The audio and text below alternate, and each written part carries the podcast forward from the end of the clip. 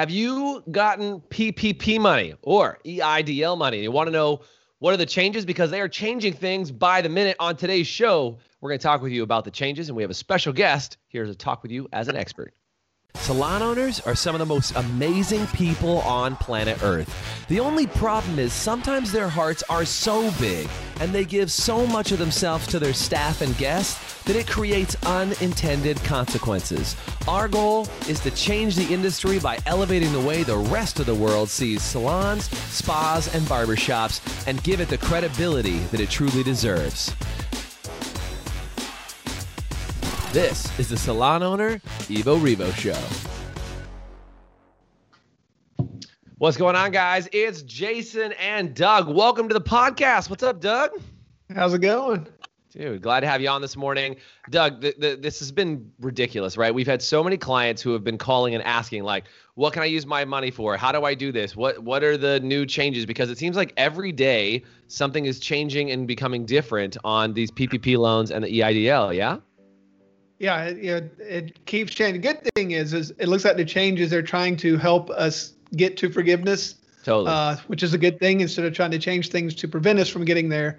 Uh, so that that is good news, but it is changing. So, uh, and no one's still really sure what all that means. Uh, right. But we do have a guest today that's going to help us navigate what we do know. Uh, and what we're looking for. So correct, correct. So do me a favor and please welcome to the show uh, April from Kopsa Otte uh, back for another visit to the show. What's up, April? Good to have you on with us today. Thanks for making this happen. And this was like super last minute, so I really appreciate you like saying, yes, I'll make it happen. You look good, Ray rock. Let's share some good info. Sound good? Sounds great. Thanks, Jason and Doug. Yeah, no problem. And first of all, just so people know, if they don't know who Kopsa Otte is, you guys are a CPA firm. You guys work with commission salons uh, to help them to navigate and understand not only challenges like PPP and the EIDL loan, uh, but being able to understand how they can, you know, prepare their taxes correctly for upcoming seasons and plan and strategize with what they need to as a commission salon. Is that correct? That is true it's like I know something sometimes, every once in a while. By the way, I realize we're all rocking glasses today. I just felt like that was appropriate. I think this is going to be a smart phone call, and since we're all rocking glasses, that'll that'll help this whole thing unfold. Uh, but April, um, I'm going to just let Doug kind of fire away some questions at you today because we've been getting questions, um, you know, pretty regularly from clients. Doug, what have been the questions that we've been getting from clients and that you've heard the most that April could really help out with today? Well, because some of the people are getting to the end of the eight weeks from when they first got their loan. So, you know, last week people started getting the application for forgiveness, and then also last week uh, the flexibility thing was signed. So, uh, kind of give us an overview of what you saw from uh, that new legislation and uh, what you know about that up to this point. Sure. Well, I think Jason, you said it best when you said things just keep changing. It, it's very frustrating. I think over the last three months, um, this is what we've been living and breathing here. And our clients are struggling with the same questions that you're asking, Doug. Um, of course, when the PPP funds became available back around the beginning of April, uh, the rules were very vague and they continue to work to give us more guidance, but there still are a lot of things that we don't know. But maybe what we do is just start from the beginning. You know, what can you use the money for? Let's start there. Yeah. And um, the the first thing, uh, the rule when it first came out was 75% uh, needed to be spent on payroll, 25% then on rent, utilities, or interest on mortgages. So that's really how it started, right? 75 25. Just last week, uh, June 3rd, Congress signed the Flexibility Act, changed that requirement to 60% uh, minimum payroll. Uh, and that payroll number actually includes also health insurance, retirement, as well as state and local taxes.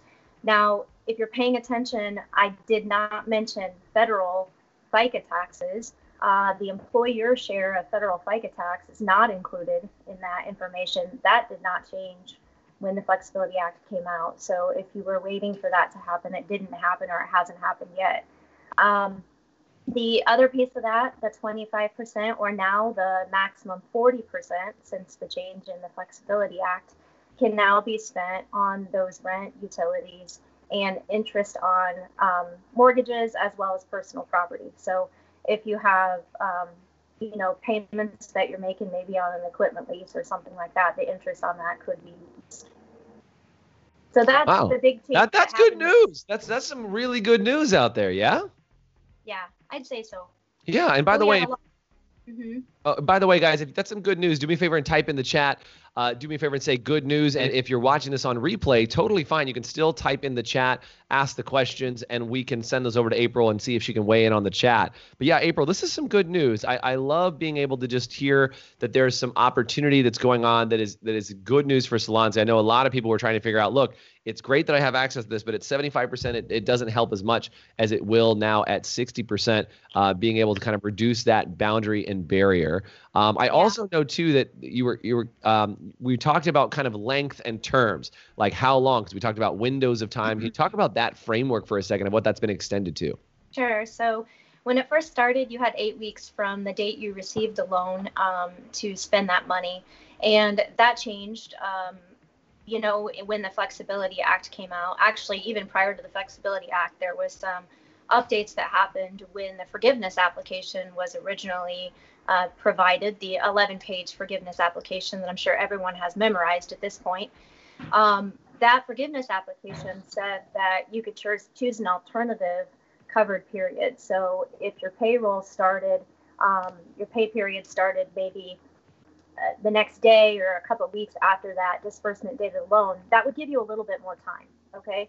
So that was a little bit of help, I think, for people. But then on Friday, when the Flexibility Act came out, or on June 3rd, when that came out, that extended that eight weeks to 24 or December 31st.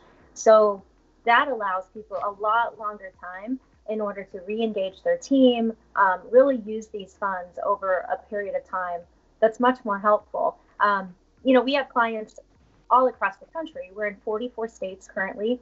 Our clients that are in California, Michigan, New Jersey, New York, they're struggling. They're really not open yet. And so Right. folks were really struggling with how they were going to spend that money. So this gives them more time.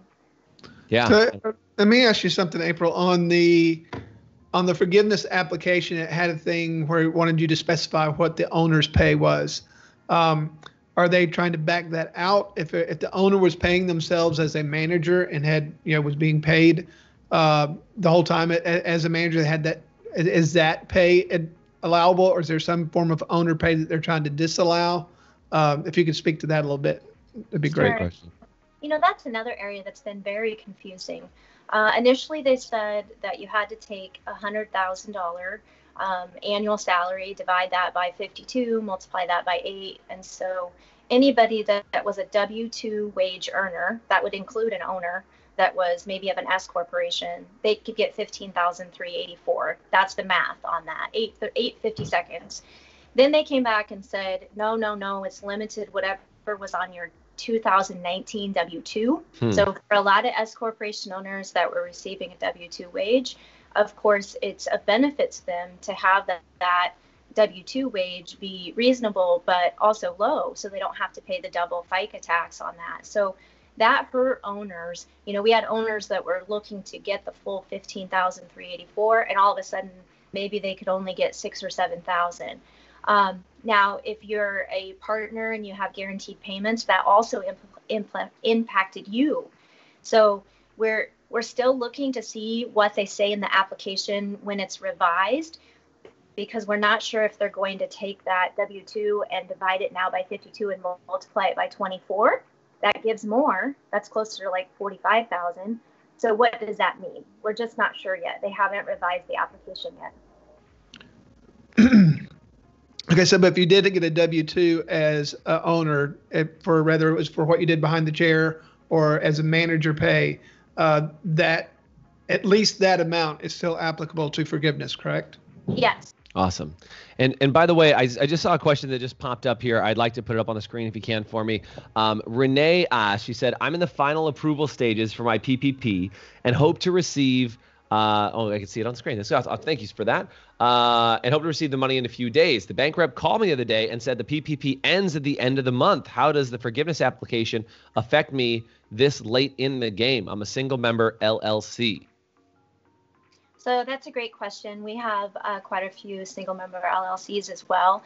And you're right, the application period ends June 30. They won't be uh, issuing any additional loans after June 30 as far as what the Flexibility Act says today. Um, now, I say that because they keep changing things on us, so maybe sure. they end up changing too. Right. Um, as of today, here's the latest information as of June 11th, 2020. Yeah.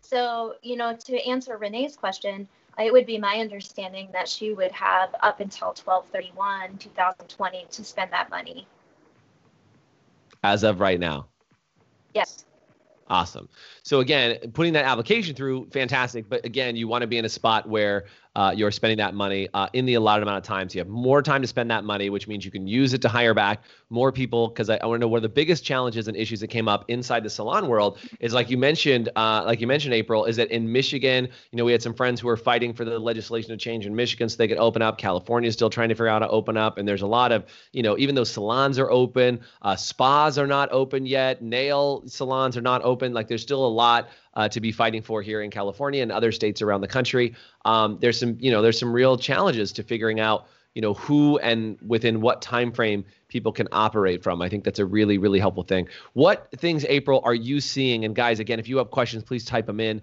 But April, what are some of the other questions you're getting from your clients as they're trying to navigate the PPP loan and EIDL loans? Well, certainly the full time equivalent requirement has been something that has been weighing heavily on people. As mm. they try to re engage their team, it's a struggle sometimes. The unemployment that they have been receiving uh, totally. uh, has put them at a wage amount or an income amount that they've never seen in their lifetime. So right. all of a sudden, they're getting asked to come back to work and they're going to take a pay cut from unemployment. And really, I don't think that's what was intended by our fearless leaders in Washington, D.C., but that's what's happened. Right. And so, you know, what's happened then since then is with the application and then with this new guidance, they've relaxed a little bit on the full time equivalent requirement for the owner, but they've also required the owner to have some accountability. So let me just touch on those quick. I don't want to yeah. spend a ton of time on it. It is something we could talk about for a really long time. Sure. But so the first thing um, that I think is really great about the Flexibility Act is now that if a business owner cannot get back to the level of staffing that they had prior to COVID because of capacity reasons, so let's say they have restrictions in California where they can't have um, more than 10 people in the salon at the time, or they have restrictions where, and I'm just using that as an example. I yeah, just as an example. But um, you know, they're not going to be penalized because they can't get back up to their full-time equivalents just because now they're going to recognize that some states have different um, requirements. The other thing is that, and this is where I guess the owner has to have some accountability, is if an employee decides that they're not going to come back to work and they've been offered a job back to come back to work, then the owner has to notify the unemployment office that right. they've made an offer they've denied the offer. And that means that in most states, that employee is no longer eligible for unemployment. That is a very hard conversation. That is a culture issue, too, that I think can create big problems in a salon. If yeah. you have, you know, if you have your employees are your family. And yeah. so if you're, yeah, it, it's a huge issue. Yeah, so let Doug Doug and I have talked about that a lot actually in private sessions. I don't know that we've done on the podcast yet, and Doug, it's probably a good time to address that on the podcast. Is we have this conversation, right? You send your employees home, they're making more money at home on unemployment than they were before, and now you call them up and say, "Hey, congratulations, you get your job back. And literally, the conversation becomes, screw you, I'm making more on unemployment. I'm not interested in coming back. Let's have another conversation. Have a nice day. And to your point, it is a culture challenge. It does become a big issue. And I mean, I've, I've literally seen it in our High Performance Salon Academy over and over again that people are saying, look, we've lost staff over this. But I, I think that there's some really good things to know is that number one, there there's and Doug, I'm gonna let you chime in on this. I just want to say one thing first is that you know the biggest thing that I would just say is if your culture is starting to fall apart, I would ask you, what are you doing to maintain culture while closed or while you've been closed? I know a lot of you guys have already navigated this issue specifically, but there are still some salons out there trying to navigate this or navigating it after they brought people back. And there's a lot of resentment on, like, well, if you want your job back, come back to work and make less money. Like, I think a lot of it has to do with the positioning. So, Doug, you've had some great positioning pieces on that. Do you mind sharing with me a little bit about that? Because you've dealt with that a lot. Yeah, well, I mean, one to your point, it, it is about your culture. You need to have a good culture going. But the, the thing that the PPP does that gives you the ability to bring people back at 100% of where they were before. So if you're bringing them back and they can't work at 100% of where they were before, you can make some of that up with the PPP.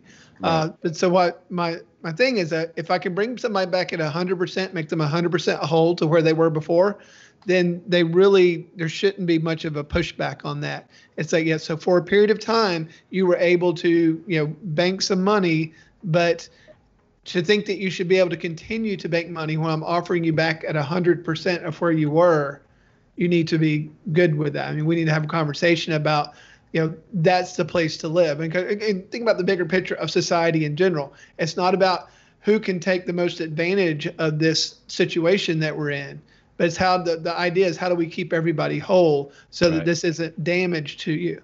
Uh, so yeah, just I understand that people want a little more extra money in their pocket, but you got to get back to reality too, moving forward of what that looks like. And I say if, if I can offer you 100% and you're going to refuse that, then you know you're probably not the person that I want working in my company. Right. Uh, and, so, and, I think it, it goes back to you know short-term gain, long-term loss, right? Is like, look, the the the revision in unemployment is temporary. It's not an indefinite. It's not a you can get this unemployment at this inflated amount for an extended period of time. There's a window and a framework to it because of what's going on. So if your business is back open again, I think you have to have just an honest conversation with your team and say, look, in order for us to operate and own a business and function, it means that we have to have team uh, who can operate with us, and we want to know who's going to be on the team and who's going to take come back and make this thing work. Now, if you have people on your team that are around people that are um, at a higher risk, or you can kind of prioritize which employees come back first, it's a great way to use that as a way to navigate and say, okay, we're going to allow people to uh, stay on this unemployment uh, when they're a, in a higher risk scenario. But I think this again has to do with that conversation of what is the culture of your salon? Is your salon culture or ready to come back to work? Are they are they dying to be back involved again and saying like I want to help this thing grow? Because at the end of the day, let's be really honest. Like there is so there are so many salons and businesses that are not going to come out of this on the other side. And I think for a lot of salons, like, look, when you have the opportunity to come back to a salon, that's a huge gift and it's a huge opportunity. And I know I, just from talking with so many salon owners over the last 90 days, is so many of them have just said, this is one of the most exhausting things. I'm not going to say any names on here, but just say is that in general, is that this is one of the most exhausting things and the hardest thing to deal with was was people being ungrateful for, for coming back to get a job. And I, I think that was one of the hardest things to navigate, right? Is people were just saying like, I gave you your job back and you're pissed at me for bringing you back to employment with us because th- this is like if you're focused on the next three weeks of can I have more money, or you focused on like I'm super grateful that our salon still exists in the future and I can have the next 10 years of my life figured out. It's a very, very different cultural focus. And I think sometimes people are so focused on the short term, they forget about long term. That's why I would just encourage you, if, as a salon owner, to have that long term conversation about what do you want, what do we want to build? Because if you just stay focused on like, hey, but next week I can make more money, that's when I think the danger starts to play out. Yeah, yeah I think that's. I mean, it's just having that, being willing to have those conversations and have the bigger picture. But because the instinct is, I want to put more money in my pocket. But uh, any of I'd say also, if you're having those issues, and it, it is a, a symptom that you probably didn't have the culture that you deserve to have inside right. of your space. Uh, so you might want to think about what are the things that I can do from a cultural standpoint so that that's not the attitude of people that are working in the company. That's right. And April, just so people know how they can get a hold of you guys, you guys are, are a wealth of knowledge, clearly, which is why we keep having you back on to have some more discussions. I really am grateful for you coming on and sharing. If this has been helpful for you guys, would you do me a favor and type in the chat helpful? Um, April, how can people track you guys down over at Kopsa Otte? What's the website? What's the social they can find you at? Give me the rundown. So we are kopsaotte.com and it's K O P S A O-T-T-E. Uh, you can go to our website and contact us. Uh, if you're interested, we do do a free newsletter that is tailored to the salon and spa industry that goes out every Tuesday. Uh, during this uh, COVID time, there have been more than that, I think. But there is a place on our website where you can subscribe to that newsletter. Um, and I like to say that, you know, it may not be a topic that you're interested in this week, but possibly next week it is, or maybe when you go to do your tax return, you have a question about something, and you might say, "Oh, I think they wrote about that. I can go back to it and look at it." So um, that would be yeah. the best place to us. Yep. Awesome. I Love it. And I just want to say this too. Um, you know, when you think about this, it's one thing to make money. It's another thing to make sure you keep as much of it as possible and you don't get hit with a giant tax bill or an unexpected uh, scenario because you're working with a CPA firm that does really well. The reason why we were introduced to Kopsa Otte in the first place is several people in our High Performance Salon Academy uh, work with them directly, have said some amazing things. And as we've interacted and connected with April, uh, she's been able to really become a wealth of knowledge, not just uh, from her, but from the entire team over there. They have a whole t- staff and a crew of CPAs that are ready to help you get some information. So feel free to check them out. Do me a favor, guys. Also, um, if you want help on more of how to navigate the culture side of your salon or anything else that you do, that's what Doug and I do over at the High Performance Salon Academy. If you've never heard about that, you might want to send us a message and say Academy down in the comment section. If you've got a staff of five or more people and you're like, you know what, I want to build a commission staff that that uh, does some incredible things, comes back stronger than ever, and helps grow. Do me a favor and comment in the chat below. Just say the word Academy, and if you're already a member, comment below member member, and uh, we'll say what's up to you too, just because we love every single one of our members who's done some incredible things. I also just want to say this: thanks to the guidance of April, Tom Wheelwright, and many people that are here, um, we got 100% of every client inside our High Performance Salon Academy funded for their PPP loan, and in fact, most of them were ready to go. They were first in line, and they were educating their bankers on how to do it. And I say that as the biggest brag I possibly can. That's a big high five to you, Doug. That's knuckles to you. That's big kudos to you, April, for providing us with information to Tom Wheelwright. And, and it is a chance for us to brag on our clients because we didn't sit and fill out the paperwork for them. We just gave them the tools and resources and they went and got it done. And 100% of our clients got approved for PPP. I am so proud of every single one of you that was on. Thank you so much for checking out the podcast today. Do me a favor, uh, rate the podcast online. You can also go and subscribe to our show on YouTube on Facebook or check out our Instagram at High Performance Salon. And thank you so much for being on, April. It was a pleasure having you. And again, one more time, you were a giant wealth of knowledge. Thank you so much for being here. Thanks for listening to the Evo Revo podcast. If you liked today's episode, please subscribe, leave us a review, and you can always get more information, including show notes and the video episodes at evorevopodcast.com.